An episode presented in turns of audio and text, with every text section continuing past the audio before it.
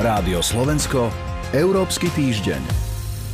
Zákonodarcovia Európskeho parlamentu urobili historický krok smerom k regulácii umelej inteligencie. Schválili totiž prvú legislatívu na svete, ktorá túto pomerne novú a neustále vyvíjajúcu sa technológiu usmerňuje. Do platnosti však pravdepodobne vstúpi až v roku 2026. No a v Európskom týždni sa pozrieme aj na nové pravidlá pre výrobu batérií a ich recykláciu. Pri počúvaní vás víta Katarína Chovančáková. Rádio Slovensko, Európsky týždeň. Mnohých ľudí desí, iní ju vítajú. Reč je o umelej inteligencii, ktorá nám podľa odborníkov môže život zjednodušiť, ale aj skomplikovať. V Bruseli preto viac ako dva roky pracovali na jej regulácii. Viac si už povieme s analytičkou Luciou Jar z portálu Euraktiv. Dobrý deň.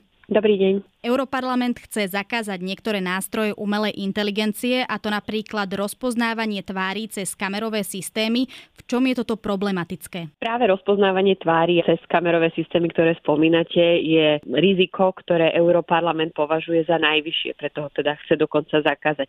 Ak by som to možno úplne zaobalila a predstavila v podstate tú legislatívu, tak Európska únia, najprv z iniciatívy Európskej komisie, ako ste spomínali pred dvomi rokmi, ale teda to, tá diskusia musia trvať dlhšie, pripravila uh, iniciatívu, ktorá by kontrolovala alebo regulovala práve využívanie systémov umelej inteligencie.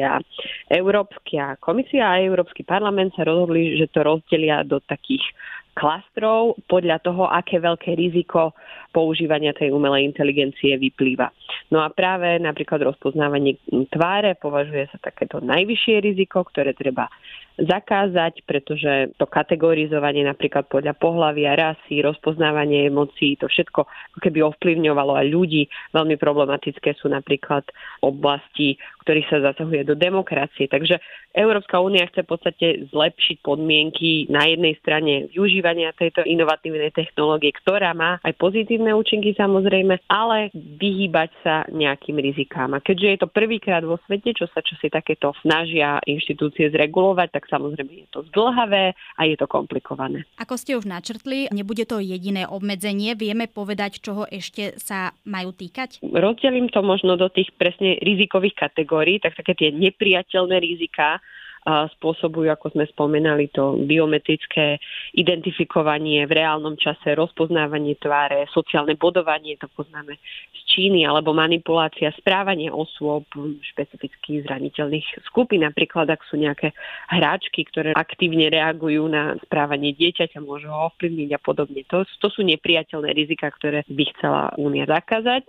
Potom sú vysokorizikové systémy umelej inteligencie, ktoré majú síce negatívny vplyv na bezpečnosť, bezpečnosť, ale mali by byť nejako kontrolované, mali by tým pádom sa posudzovať pred tým, ako prídu na trh, ale v podstate počas životného cyklu. Tam už niektoré právne pisy na takéto výrobky existujú, ale potom existuje tá nová kategorizácia podľa tohto nového zákona na 8 ďalších kategórií. Tam je vzdelávanie, odborná príprava, riadenie, kritická infraštruktúra, presadzovanie práva, dokonca riadenie migrácie, azylu, kontrola na hraníc a podobne. Na do tretice je také obmedzené riziko, kde by umelá inteligencia mala splňať nejaké minimálne požiadavky na transparentnosť, minimálne v tom, že sa napríklad pri videách alebo obrázkoch, ktoré teraz vidíme, také deepfake, dostane používateľ informáciu, že áno, práve ste v nejakom kontakte s umelou inteligenciou v nejakom minimálnom rozsahu. Takže zhruba o takéto časy ide. Zákon teraz musia schváliť aj štáty Európskej únie. Do platnosti by mal reálne vstúpiť až o pár rokov.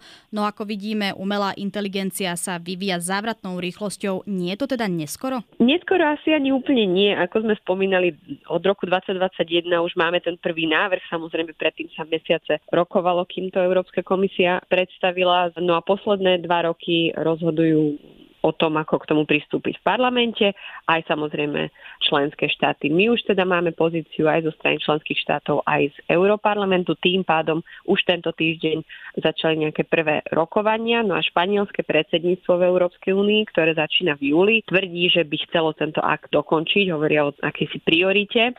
Keď sa to celé samozrejme zmieša v týchto európskych kanáloch, ak sa dospeje k dohode, tak e, pravidlá by mohli začať platiť už v roku 2026 a pritom pôjde o prvé pravidla týkajúce sa umelej inteligencie na svete. Čiže naozaj zdá sa to neskoro, veľmi rýchlo sa to využíva, preto chce Európska únia pripraviť niečo, čo bude potom aj možno odolávať času, odolávať tomu, že ak o mesiac uvidíme nejakú úplne novú technológiu, tak sa bude vedieť zaradiť do tejto legislatívy a je to samozrejme preto veľmi komplikované, náročné, no a tie procesy, aby každý bol počutý v EÚ, sú potom veľmi dlhé. Napriek tomu bude pravdepodobne Európska únia prvá na svete, čo niečo takéto bude mať. Toľko Lucia Jar z portálu Euraktiv. Ďakujem za rozhovor. A ja ďakujem. Rádio Slovensko, Európsky týždeň. Pokračujeme v Európskom týždni. Recyklácia by mala mať podľa europoslancov vždy prednosť pred výrobou nového produktu a platí to aj pri batériách, ktoré patria k jedným z najnebezpečnejších odpadov. Aké nové pravidlá pre nich v Bruseli prichystali si povieme s Irenou Jenčovou z portálu Euraktiv. Dobrý deň. Dobrý deň.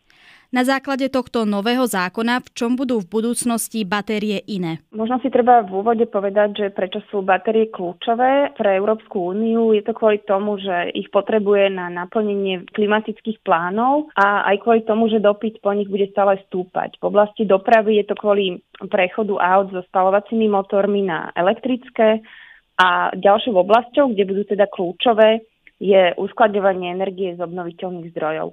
No a toto nové nariadenie sa snaží zabezpečiť, aby sa tento perspektívne stúpajúci dopyt uspokojil ekologickejšie, aby to boli batérie s nižšími emisiami a teda vyrobené z recyklovaných materiálov.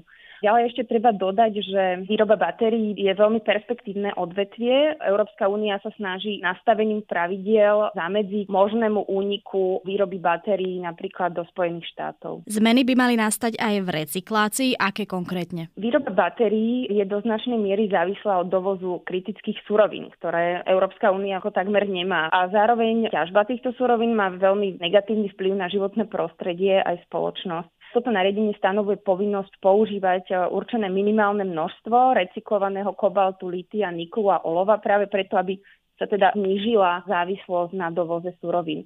Čo ešte ďalej určuje, že minimálne aké úrovne materiálov musia byť recyklované v nových batériách a tiež napríklad aj to, že koľko majú krajiny vyzbierať batérií, či už ide o batérie z nejakých elektrických bicyklov, kolobežiek alebo elektroaut. Ako tieto zmeny ovplyvňa spotrebiteľov? Ovplyvňa ich pozitívne, Nový zákon pozbudí používateľov, aby si batérie na svojich telefónoch alebo laptopoch mohli vymieňať sami, aby sa teda mohli ľahko vybrať a vymeniť, čo teda nie je v súčasnosti štandard. A Európsky parlament takmer jednomyselne tiež odhlasoval zákaz napríklad používania lepidiel v mobilných telefónoch, čím chce prinútiť spoločnosti vyrábať také zariadenia, ktoré používateľom umožňujú, to je taká fráza, ľahko vybrať a vymeniť batérie, a teda významne predlžiť životnosť týchto produktov, lebo batérie, ako vieme, hasnú ako prvé. Uzatvára Irena Jenčová z portálu Euraktiv. Ďakujem za rozhovor. A ja ďakujem. Počúvali ste Európsky týždeň. Pripravili ho portál Euraktiv a Katarína Chovančáková. Rádio Slovensko, Európsky týždeň.